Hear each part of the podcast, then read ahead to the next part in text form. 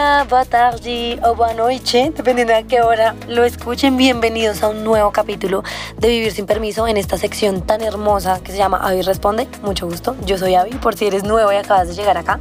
Esta sección, les cuento, es esa sección cercana de ustedes, de nosotros, en donde ustedes me mandan sus historias, sus preguntas, sus dudas, cosas que quieren que comentemos aquí y me las mandan en audio o en video a el correo de vivir sin permiso gmail.com en donde literalmente los escuchamos, los filtramos y aquí se escuchan en algunos de los capítulos. El día de hoy hay una historia hmm, de esas que nos gustan, de amor, de desamor, donde el consejo va a estar largo, así que yo los invito a que pongan unas palomitas al lado o unas once, algo con lo que les guste y empiecen a escuchar esto porque va a estar interesante. Es la historia de Tatiana que nos pide además un consejo sobre qué debió haber sido y, y ese amor y a veces esas dudas que quedan. Así que vamos a comenzar y nos vamos a poner en situación. Hola, Abby. A los 16 años me enamoré de un chico. Él también se enamoró de mí. Así pasamos 8 años juntos. Fue mi primera vez y yo la de él. Teníamos planes de casarnos, pero con el tiempo todo se volvió rutinario. Él se alistó en el ejército y yo comencé la universidad. Así me fui distanciando. La universidad fue un mundo nuevo, cosas, experiencias, personas y ella, a quien conocí el primer día de clase.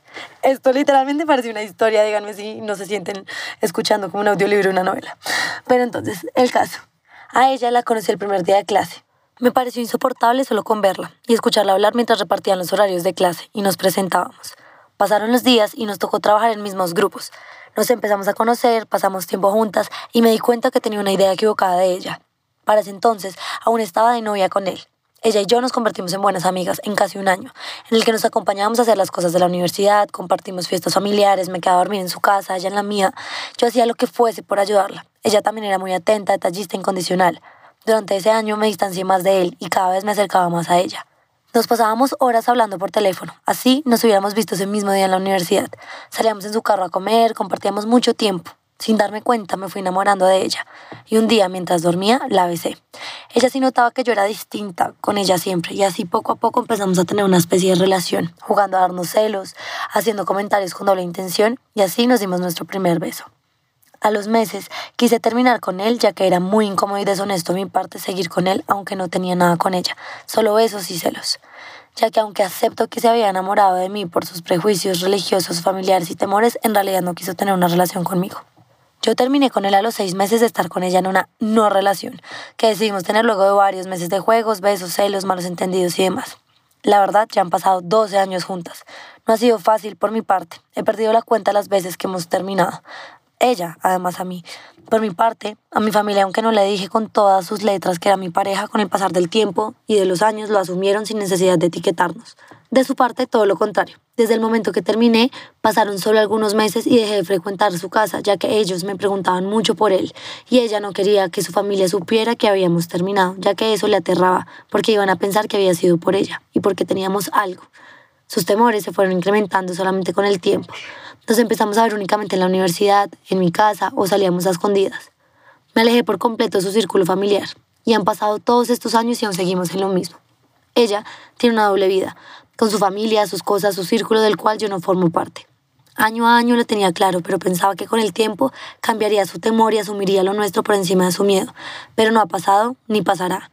Muchas discusiones, rompimientos, heridas, daños y errores han pasado todos estos años a raíz de que ella no asume su realidad conmigo frente a su familia ni a su gente. Vivimos cada una por su lado, no tenemos un futuro, ya han pasado tantos años que me desilusioné. Acepto que yo pensé que podía estar así, ocultándome, que me negara, tener una vida solo con la parte de mi familia, pero creo, anhelé y la verdad deseaba que con el tiempo eso me cambiara. ¿Será que el amor no es suficiente? Ella me ha demostrado que me ama, me apoya y es incondicional y demás. Cada día me cuestiono si es que no me doy el valor suficiente. ¿Será que puedo seguir a su lado sin estarlo? Me pregunto si he perdido mis años esperando algo que no sucederá, ilusionándome con un imposible. ¿Será que sí vale la pena seguir? Avi, aunque por mi historia ya debiste sacar en cuenta que soy súper mayor que tú, sería de mucho apoyo y mucha ayuda tu opinión, algún consejo. Gracias. Mi ex me seguía buscando hasta hace un par de años, asegurándome todo el tiempo que aún sentía algo por mí. A veces pienso cómo sería mi realidad si hubiese seguido con él. Oh, por Dios. Bueno, qué es esta historia. Díganme, díganme si no les dije que valía la pena que en verdad nos sentáramos uh, como si tuviéramos con palomitas a escuchar esta vaina, porque ahora sí empieza lo bueno y lo que tengo por decir. Lo primero que tengo que decir es que me parece, Tatiana, que eres una berraca. O sea, literalmente eres una berraca que se nota que amas profundamente, que tienes esa capacidad de entender y de no juzgar y de, no sé, ponerte mucho en los zapatos del otro para poder sobrellevar todos estos años lo que has sobrellevado. Me parece que no es nada fácil en realidad lo que nos cuentas. Y primero, muchas gracias por haberte abierto de esa forma, de habernos contado tu historia. Tienes muchas preguntas que son muy importantes a la hora de no sé, de uno saber si quiere o no quiere seguir en una relación. Y creo que la más importante que haces es la de, ¿es el amor suficiente? Y la verdad, creo que para mí la respuesta es clara, no.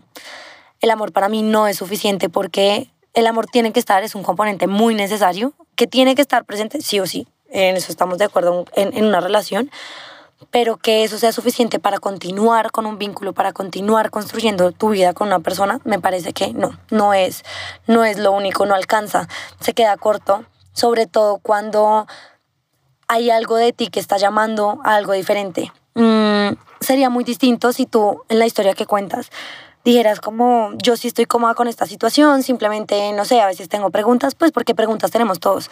Y mm, hace poquito lo mencioné también en uno de estos podcasts, o, o si no lo mencioné yo sola hablando, como hablo todo el día, eh, en algún momento, que mm, en una conversación salió un comentario de un, él es doctor, o sea, tiene un PhD en psicología y hablaba mucho de que las personas que dudan, las personas curiosas son el mejor tipo de personas, son las personas más despiertas porque son las que no van a dar nada por sentado de lo que tenemos. Entonces, esas dudas siempre van a estar y es genial tener dudas, porque es lo que nos lleva a cambiar las cosas y a no vivir en piloto automático, como muchas veces nos pasa. Pero más allá de las dudas, tú ya tienes clarísimo que de esa forma no quieres vivir, que no quieres seguirte sintiendo ocultada, eh, que quieres formar como de alguna forma un vínculo también con las otras personas de su familia, porque pues las personas de su familia y de su entorno, porque la verdad es que sí se está viviendo una doble vida, pero no, no solamente la está viviendo ella, por extensión también la estás viviendo tú. Entonces, em, yo tampoco pongo en tela de, de duda como lo que dices de que te ame, seguramente sí, han construido una relación demasiado espectacular e incondicional, pero a ella le funciona, creo que de manera muy clara, el, pues el estilo de vida que han ido llevando. Y está perfecto porque les funcionó durante un tiempo y tú misma lo dices, me funcionó durante un rato, pero en este momento ya no me funciona. Y eso pasa mucho. Nosotros no somos productos terminados. Mi frase bandera eh, en este proyecto somos, estamos en constante evolución, en constante cambio y lo que un día nos funcionó, hoy ya no nos funciona. Lo que ayer nos gustaba, hoy no lo toleramos. Y viceversa, algo que nunca, siempre dijimos, nunca lo voy a hacer, no lo voy a probar. Hoy en día es algo que te encanta y te fascina.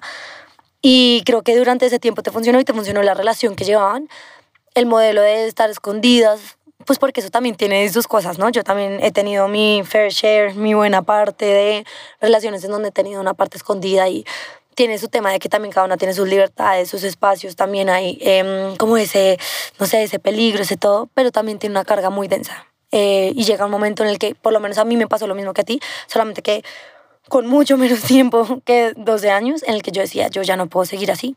Y en ese momento, me acuerdo que pues tuve la conversación con mi pareja, decirle, mira, he tenido muchísima paciencia, yo sé el proceso en el que estás y eso es un proceso totalmente personal, pero pues para mí necesito saber si en el corto o mediano plazo tú piensas cómo salir de donde estamos. Y dependiendo de su respuesta, pues yo tomaba una decisión o no. Creo que ese es como el primer paso que yo te diría, el consejo. Aunque ella ya te lo ha dicho muchas veces en sus acciones, nunca está de más ponerlo sobre la mesa porque así como tú has cambiado en todos estos años, ella tal vez también. Y ponerlo sobre la mesa de, mira, te amamos construir una relación espectacular, pero, pero en este momento ya no es viable para mí estar escondida, estar no en un círculo como completo, pudiendo vivir nuestra vida pues abiertamente. Y, y mientras tú te estés como preguntando todas estas cosas, lo más importante es que las pongas sobre la mesa y veas qué respuesta hay. ¿Qué tal que te sorprendas con un, sabes que sí, lo estaba pensando, quiero dar el paso? O definitivamente, esto es lo que yo quiero vivir, así es como yo lo voy a vivir y no voy a cambiar. Y ya es cuando tú tienes que entrar a tomar decisiones y poner una balanza que pesa más para ti. Ese sería como mi primer consejo Lo siguiente que quiero decir que me parece muy importante acá, y aquí sí, a veces es más fácil predicarlo que aplicarlo, es que no te des duro. En, en, el texto nos haces una pregunta donde dice que si será que tú no te das tu valor suficiente y eso es literalmente uno como regañándose y juzgándose y no me parece que debas hacerlo, por eso te dije que al inicio que de mi intervención que me parece que eres una berraca porque tienes una capacidad gigante de amar y eso es increíble y eso es algo que no todo el mundo tiene en realidad, pero también es cierto que en este momento en el que te estás haciendo estas preguntas, en el que estás diciendo yo ya no quiero seguir con esto, estoy cansada, te estás dando tu lugar y te estás dando tu valor diciendo sí, amo a esta persona, pero por encima de todo esto creo que ya es momento de decir y de aceptarme que esta realidad ya no es cómoda para mí, ya no me funciona a mí. Em, y eso es más que absolutamente válido, o sea, en verdad no podemos pretender, o sea, no tiene absolutamente nada malo que que cambiemos de parecer, que algo que ayer te podía soportar, hoy hayas decidido que no. Y es normal que obviamente en todo esto se te atraviese tu ex en el camino, porque, ajá, en la mente eh, es como, esto, ¿será que hubiera pasado? ¿Será que no? Pero eso sí, ahí yo te digo, sobre todo de la experiencia, porque es que yo soy la persona más ansiosa eh, del mundo que empiezo como a pensar en, y si hubiera hecho esto, y si mejor hubiera tomado la decisión, desde las decisiones más chiquitas hasta las más grandes, y ustedes que ya me conocen por aquí, que les comparto mi vida, se han dado cuenta de que es así, mm, uno de verdad no saca nada poniéndose a pensar que hubiera sido sí, pero tienes hacia adelante un millón de posibilidades de todo lo que puede ser y de todo lo que puede venir a partir de las decisiones que tú tomes. Mm, hace poco yo empecé como a interiorizar algo que me tomó bastante tiempo entender y es, eh, nosotros evidentemente no podemos controlar nada de lo que hacen los demás. O sea, tú no puedes controlar lo que tu pareja en este momento está haciendo y esto sirve para cualquiera que esté escuchando este capítulo. Mm, uno no puede controlar lo que la pareja está haciendo, ¿no? Y ni, ni si te pone cachos, no te pone cachos, si le va a contar a la familia, si no le va a contar. Pero uno sí puede controlar lo que uno hace con eso. O sea, cómo vas a responder tú frente a eso ya respondiste durante todos estos años aceptándolo con las peleas, con las terminadas y todo lo que me dices que ha pasado, pero también es momento como de decir, mm, mi respuesta ahora es diferente, mi respuesta es, creo que tengo que irme. Y no me parece que hayas perdido los años ni el tiempo. Todo esto que has vivido lo has vivido por una razón y es porque igual de alguna forma te ganaba el hecho de querer quedarte al de irte con todos estos, pero hoy puede que ya no sea así. Y en vez de perderlo es, pucha, gracias por absolutamente todo esto que he aprendido y que, y que me llevo de esta relación de aprendizaje y de todo, pero creo que el aprendizaje que me queda más grande es que hoy, la Tatiana de hoy ya no puede más con esta situación y necesita un cambio real en su vida. Y eso me parece lo más valiente, solamente el hecho de que te lo estés planteando y te lo estés preguntando.